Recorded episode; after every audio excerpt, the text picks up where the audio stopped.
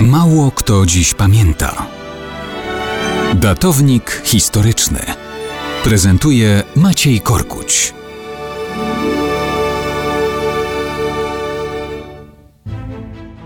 Mało kto dziś pamięta, że 19 września 1734 roku doszło do bitwy pod Guastallą w italskim regionie Emilia-Romagna. Czy to miało cokolwiek wspólnego z Polską, można zapytać? Oczywiście tak. Krwawe starcie, do jakiego tam doszło, było częścią kontynentalnego konfliktu, znanego w dziejach jako wojna o sukcesję polską albo polska wojna sukcesyjna.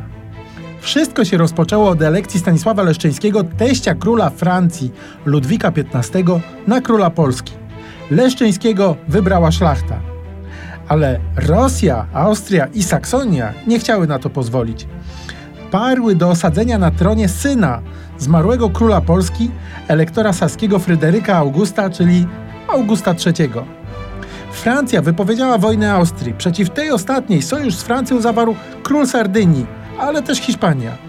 Problem, kto zasiądzie na polskim tronie, stał się wówczas centralnym problemem całego kontynentu. 19 września 1734.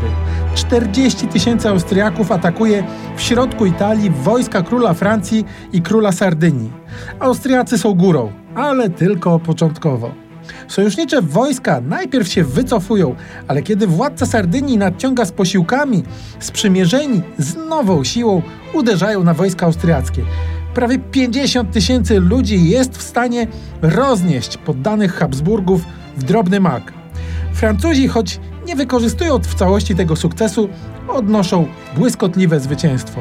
I tak pola pod Guastallą w centrum Italii zaległo w ciągu kilku godzin 5 tysięcy Francuzów i Włochów poległych oraz 7 tysięcy trupów austriackich.